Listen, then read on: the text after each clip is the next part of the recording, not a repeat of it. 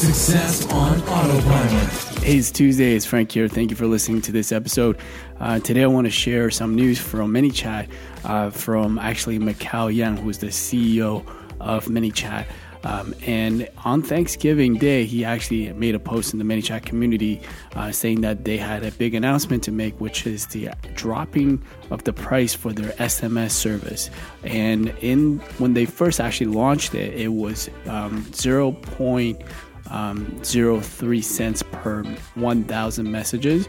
So what's happened is um, uh, I guess they've been getting a lot of feedback from people that that was actually really expensive compared to other providers out there, and they've announced it to that they're going to drop it down to 0.01 uh, cents per message. Uh, so that's ten dollars per thousand messages. So now that's three times uh, lower than their initial pricing. Um, what's interesting is that it's actually already in effect. And when he announced it, he said it was for tomorrow, which would have been um, Friday. So Black Friday, that would have been um, the price drop. So I went into the settings and actually took a look and see if that was already effective.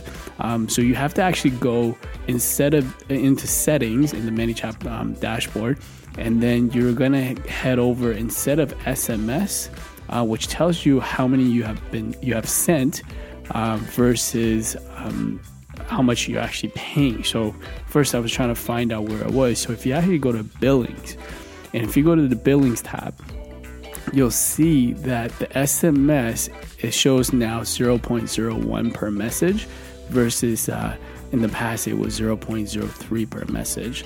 Um, so that's changed actually already in the system.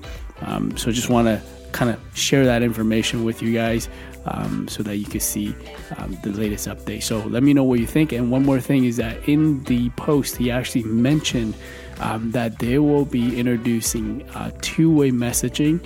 Um, and that's going to be exciting because um, to be able to actually respond when you send out a text, if the user responds back to you via text, you want to be able to continue that conversation, right?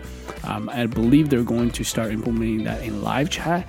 Uh, don't quote me on that, but that would be cool if you could kind of respond in live chat uh, via SMS. So um, and then I believe they're also rolling out the SMS feature um, all across other countries. Uh, right now, it's only in the US and Canada, but they're starting to roll this out in the next month or so to all the different uh, countries out there. So look out for that. So just want to share that with you guys. Uh, let me know what you think about two-way SMS in mes- in ManyChat and about the price drop. Thanks for listening. I will speak to you tomorrow.